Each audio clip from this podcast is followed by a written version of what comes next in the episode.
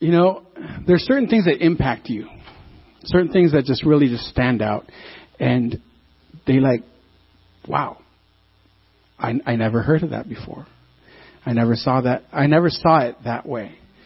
And a couple of couple of years ago, um, I saw a man come up here with a four by four plank of wood, eight eight in, eight feet, six feet long,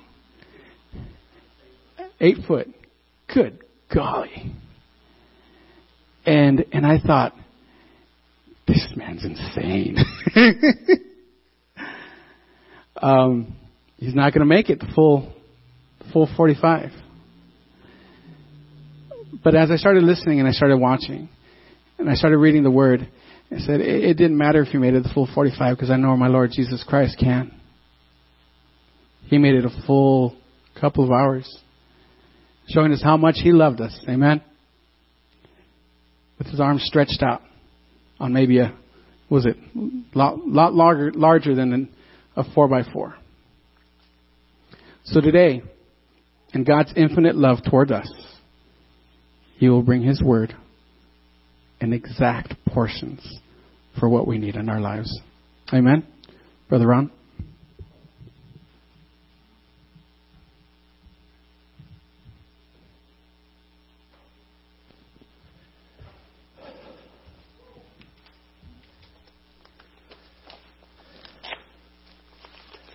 I hope you were blessed by the music today as I was.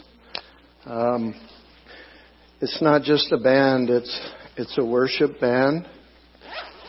And um, Joey's preaching, and the, the the people up here are preaching through song. What Joey was alluding to is several years back, I preached about the plank. You know, don't don't try to take the the the, the speck out of someone else's eye if you don't get rid of the plank in your own first. And that plank was a two by four by eight. And um, I held it on my shoulder the whole time. It did get pretty heavy, Joey. And uh, but it illustrated, it illustrated, I think, the point. We've started um, doing the, the Bible clubs at New River, and Dee Dee Johnson and Mister Tom and I do things like that all the time. Um, they love Mister Tom because of his skits and the way he looks at things. Our text today will be um, John chapter fifteen, and it's called The Vine and the Branches. That's the heading. Um, let me read it to you. If we could stand in reverence to the Word of God while we read it to you. And if you can, opening your, open your scripture so that you could read it with me. Jesus is saying here, he says, I am the true vine, and my Father is the gardener. He cuts off every branch in me that bears no fruit. Every branch, while every branch that does bear fruit, he prunes so that it will be given well, even more fruitful. You are already clean because of the word I have spoken to you. Remain in me as I also remain in you. No branch can bear fruit by itself. It must remain on the vine. Neither can you bear fruit unless you remain in me. I am the vine and you are the branches. If you remain in me and I in you, you will bear much fruit. Apart from me, you can do nothing. If you do not re- remain in me, you are like a branch that is thrown away and withers. Such branches are picked up and thrown into the fire and burned. If you remain in me and my re- words remain in you, ask whatever you want, you wish, and it will be done for you. This is for my Father's glory, that you bear much fruit, showing yourselves to be my disciples.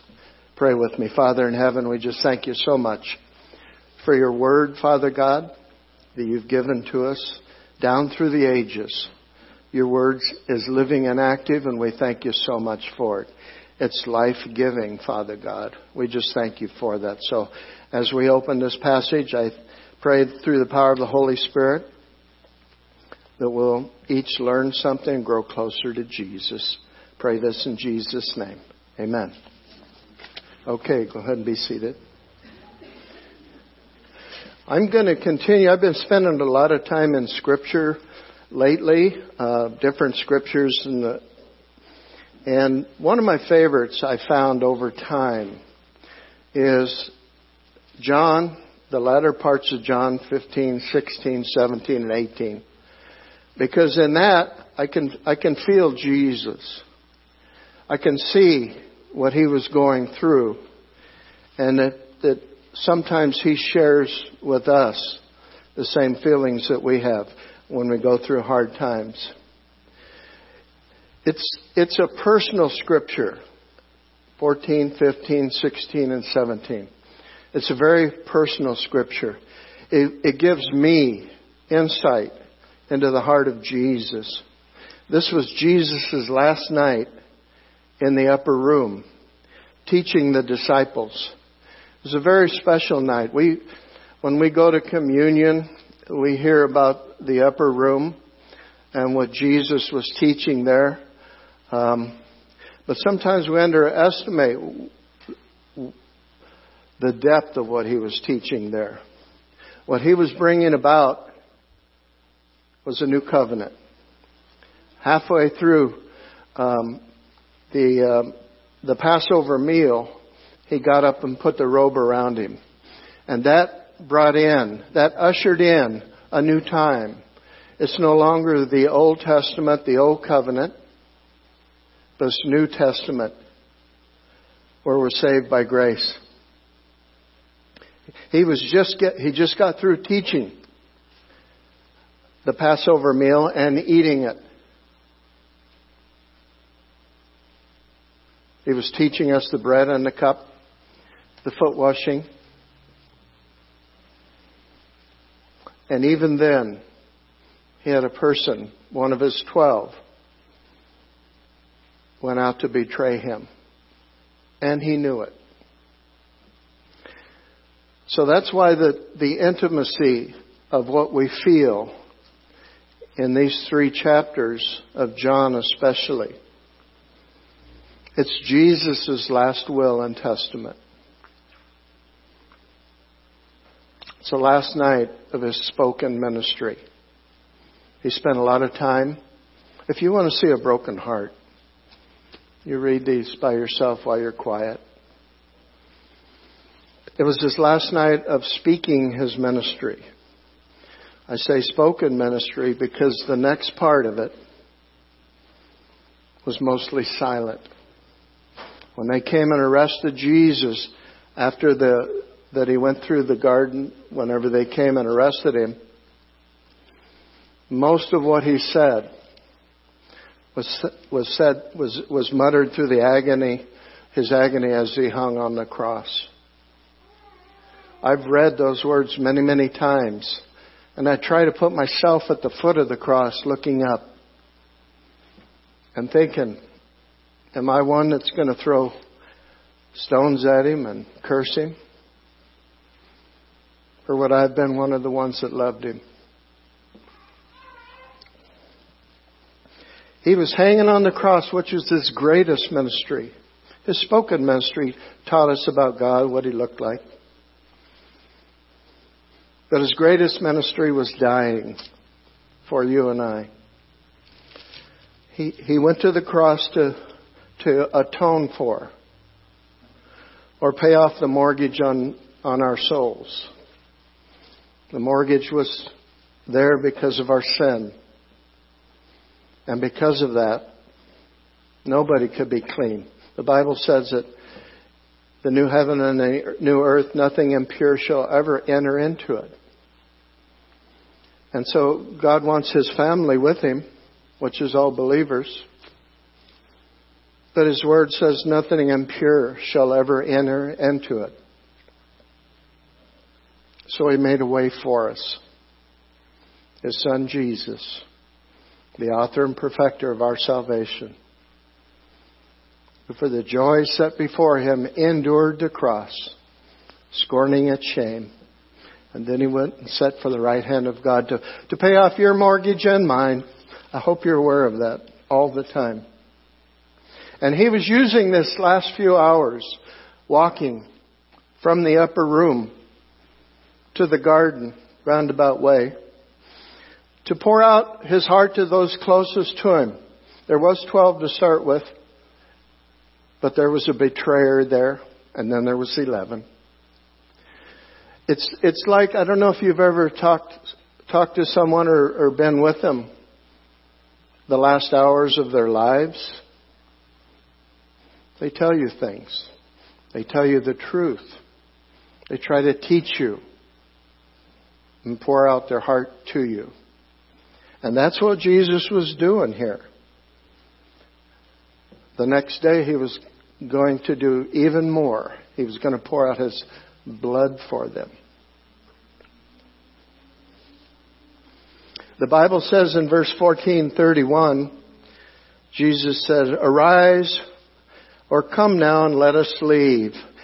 At that point in time, he left the upper room where these conversations about the communion and, and the Passover meal and the foot washing all took place. Most scholars think that he spoke chapters fifteen and sixteen to the, to those eleven around him, and anyone else that was with him. We don't we don't know. Traveling between the upper room and the Garden of Gethsemane. He was walking in the moonlight, passing the great walls, heading for his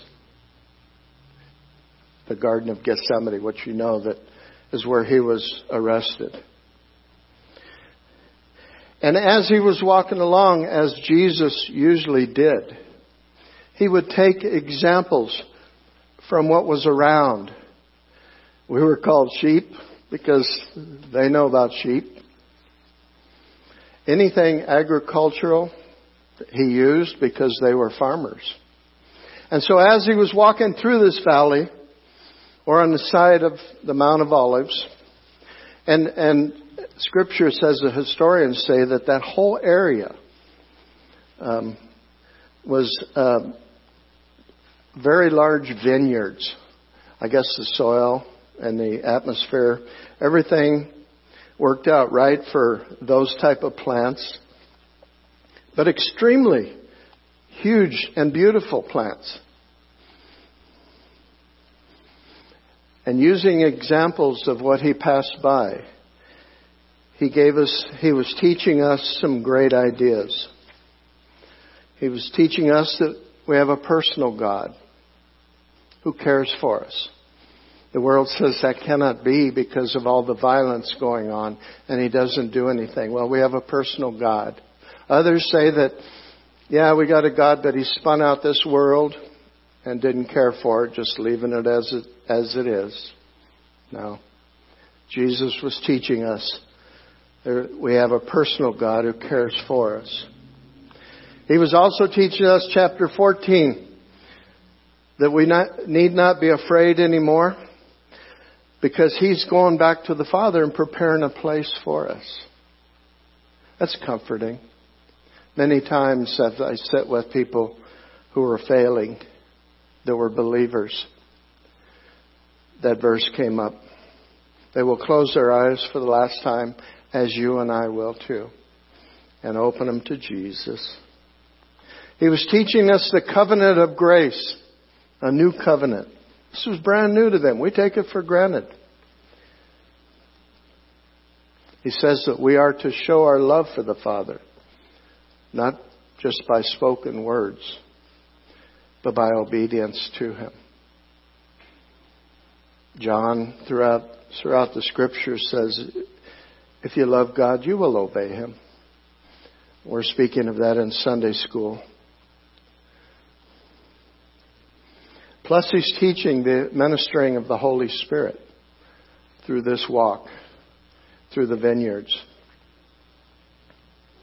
And then when he finally arrived at his destination, the Garden of Gethsemane, which was a, a famous meeting spot for them, uh, he prayed the, the wonderful prayers in chapter seventeen. He prayed for his disciples. He prayed for his own glorification. He prayed for you and I, all the believers that we're going to come after. So whenever you read those, if you do, if if you if that happens to be your lesson now, just remember those things. Jesus was fond of using stories that illustrated his idea. Uh, I listen to professors sometimes of uh, theology, and uh, they seem to prefer stories that go completely over our head. Jesus wasn't like that. His stories could be understood by a child, and he made it that way on purpose. So he used the things around him, and so the vine came natural to him. On the surface, we may think, well, that's a nice illustration, but I think it goes much deeper than that. The symbolism for the people of Israel was much, much deeper. The vine held a special significance to them. It's kind of like our Declaration of Independence and the Bill of Rights that we have in Washington. It's under glass. That's special. That's who we are. But the, the Israelites, children of Abraham, um, used had used the, the vine was special to them in that way. In Psalms eighty-eight and nine, it says, "You brought a, a vine out of Egypt. You drove out the nations and planted it. You cleared the ground for it, and it took root and filled the land. The mountains were covered with its shape. The mighty cedar, Caesars, cedars with its branches. It set out its boughs to the sea. It shoots as far as the river." And Jeremiah tells us, God says, "I had planted you like a choice vine of sound and reliable stock. How then did you turn against me in a corrupt, as a corrupt wild vine?" Isaiah five says that I will sing for the one I love a song about his vineyard. My loved one had a vineyard on a fertile hillside. He dug it up and cleared it of stones and planted it with the choicest vines. He built a watchtower in it and cut out a winepress as well. Then he looked for a crop of good grapes, but it yielded only bad fruit. This was, a, understand that the vine was their national identity. Whenever you're in, if you go to Israel now, you will see it uh, many, many times. In the, indeed, the, the gates of, of Herod's temple, which were magnificent, the walls and the gates were still there. They hadn't been destroyed yet. They were massive gates made of bronze. And on the, on the bronze gates was a delicate image of a vine fashioned in gold. So as they were walking in that night, they could have passed by them and, and seen Uh, that fashioned in gold. The, the Jews at that time knew very well the symbolism of the vine. It symbolized the chosen people and their racial standing before God as Abraham's children. And they were secure in that. They were all right with that. They were a chosen people, a good people, the best seed. Jesus uses every illustration, if you will look, most everyone, to teach and encourage the good in us and also to expose the evil in us. There's always two sides to his parables in men's hearts. It's very important. God looks at our hearts. Jesus used a lot of time warning the people uh, not to identify with evil. True believers There are true believers, true true true branches, and false believers, counterfeit branches. And that's his example. He used it many, many times. He used it in the soils. He used it with the talents that Tim taught us a couple weeks back. The sower, the weeds, the barren fig tree, the true door, the Good Samaritan. He taught us there's wolves in sheep's clothing.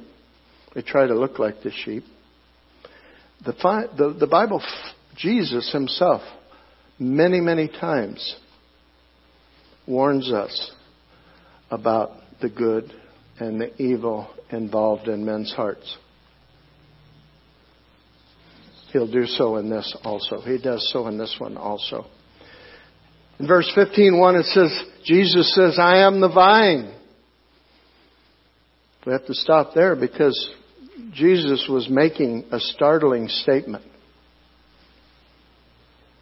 He was astounding the people that listened to him. He was cons- he, he was involved in heresy for those that did not believe him, because he was saying, I am the true vine. As ex- genuine as, as the imitated, up against the imitated. John the Baptist was not the true. He, he wasn't the true light. He was reflected light. Jesus is the true light. So that's what he was speaking of here. Jesus is saying to the Jewish nation that the Jewish nation themselves, their racial identity, is not the true vine, which provoked a lot of them. Uh, but it was representative of that. Jesus is the genuine vine. He is the genuine light. And he was teaching them that here, this here. He was telling them that I am God. I'm the one who created this. You are my representatives here. You're my oracle people. But they got it in their heads that they were more than that. They were saved because of their racial identity to Abraham. It's it's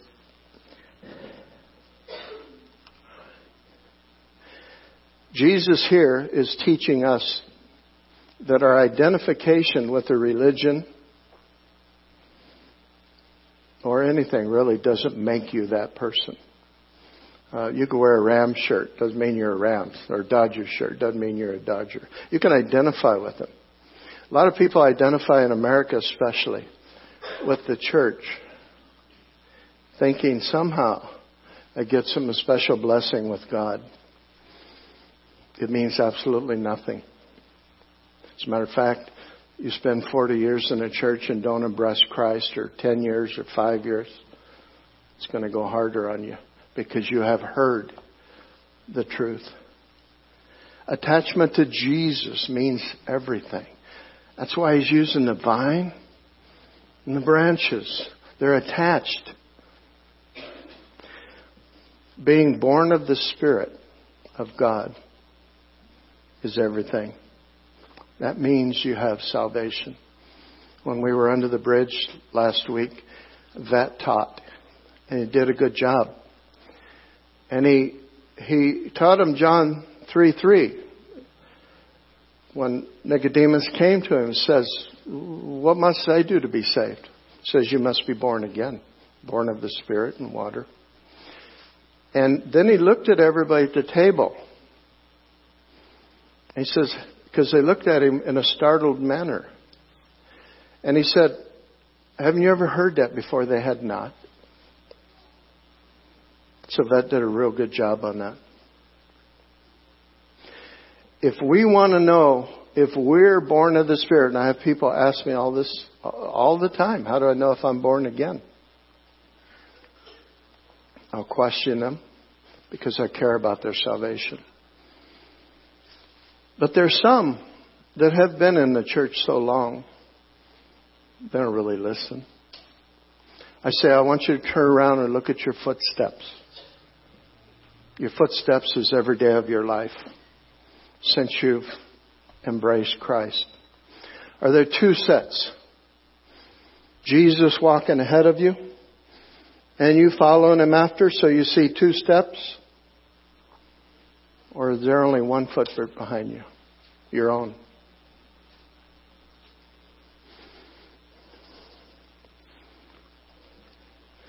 Galatians five nineteen to twenty-three lays out some of those footprints.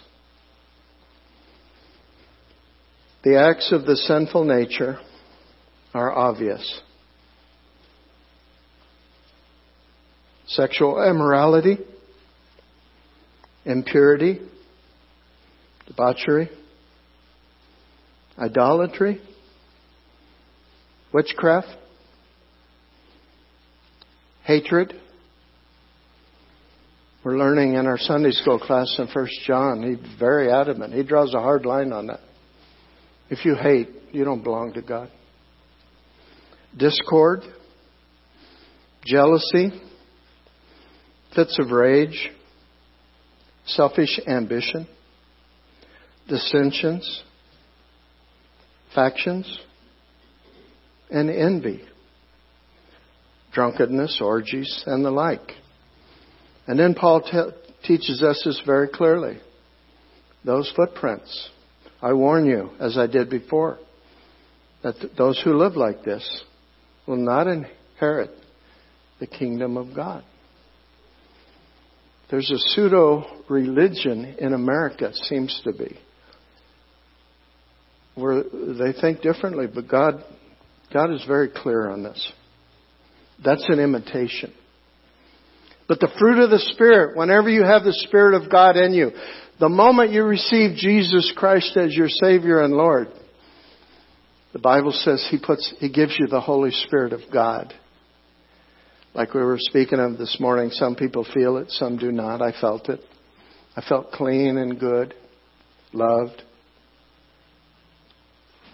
So the Holy Spirit lives in me. If you're truly born again, if you're attached to the vine, you are born again. And then he says, I am the vine, I am the true vine. And my Father is the gardener. This is also a new concept.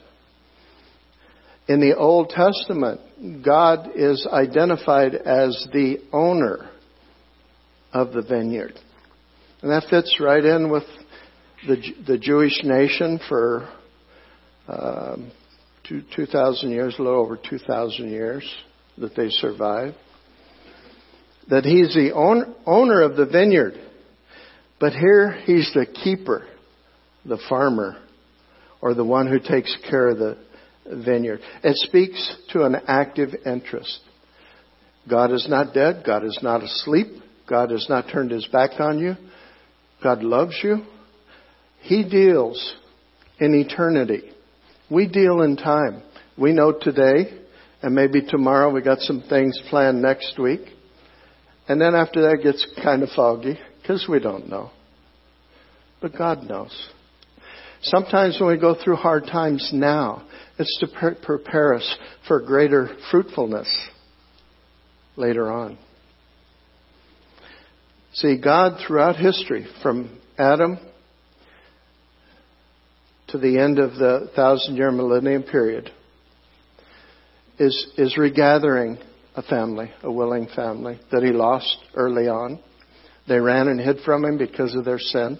We've been doing it ever since. I've mentioned that before. But it's God's plan. Throughout history, you are God's plan. Throughout history to re- be regathered into his family, an eternal family, a forever family. The Bible says that God is patient and loving, compassionate. He's not willing that any should perish. Amen. He, he wants everybody to turn to him. So even though the, the destruction we see in time, it's God being patient with you. I was young once. No, don't say nothing. I was, I was your age once. Didn't want to have anything to do with him. I thought what I had in front of me in the world would be fine. I learn differently. And I hope you have too. The Bible says that God is not willing that any should perish. He's given us time to think and choose. Some people, I've led somebody to the Lord that was seventy-five years old, thought he was saved for forty years. He wasn't. He stood in this congregation for a while. I led him to the Lord. He knew then that he was born again. Jesus is the genuine vine. I am the true vine, and my Father is the gardener. He cuts off every branch in me that bears no fruit. This is where Jesus is making the difference, teaching us the difference between the true and the counterfeit. I have a grape tree in my backyard, a grape bush. One year I cut it back too far.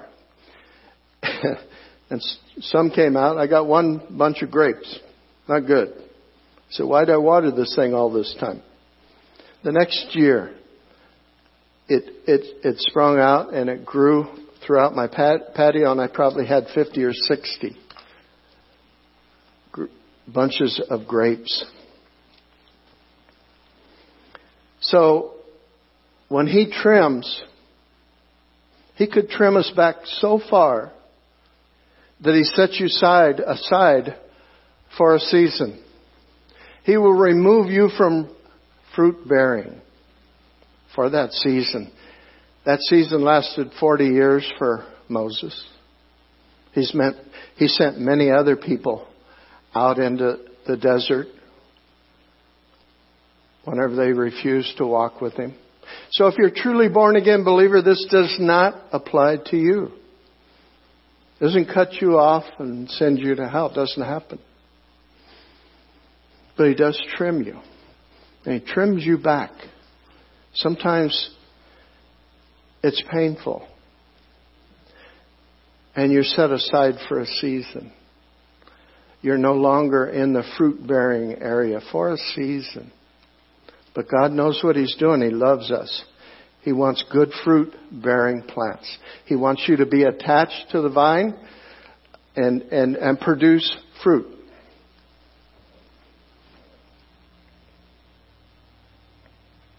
There are many trees that don't produce any fruit. There are many lives that don't produce any fruit. Understand, sometimes the branches that he's cutting off, maybe they're died except for right down to the bottom. At one time they looked like they were ripe and good and fruit bearing. Just like the soils. Or the weeds and, and the, the, the tears and, and all. They looked the same for a while. But they didn't finish up. Jesus says there's a lot in the last. He says a lot about the last days. My friends, we are in the last days. Jesus warns us. He, he's in a gentle way not to fall away. What's happening around us in this country is awful.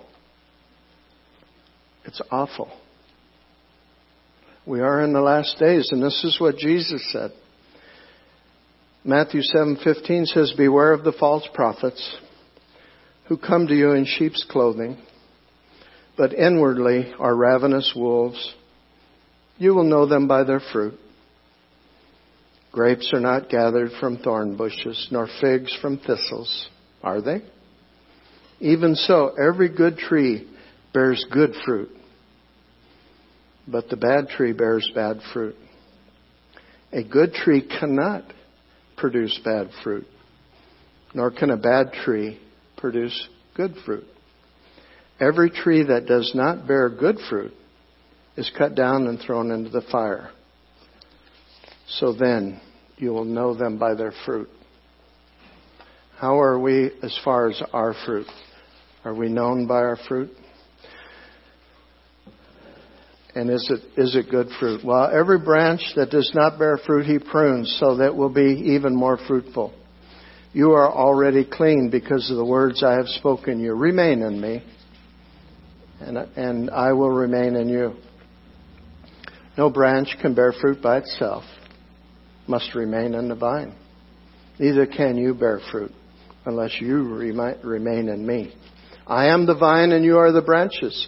If a man remains in me and I in him, he will bear much fruit. Apart from me, you can do nothing. The fruit is the fruit of the Spirit exhibited in your works day by day. If God asks you to go out,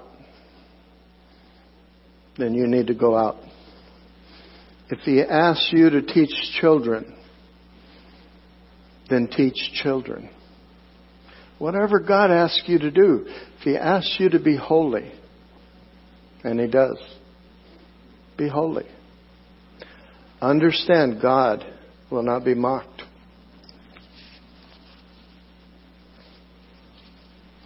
We'll finish up here. It says, as the Father has loved me, so I have loved you. Now remain in my love. If you will obey my commands, you will remain in my love, just as I have obeyed my Father's commands and remain in his love. I have told you this so that my joy may be in you and that your joy may be complete. Whenever you're ministering in the Lord, I have to tell you there's complete joy.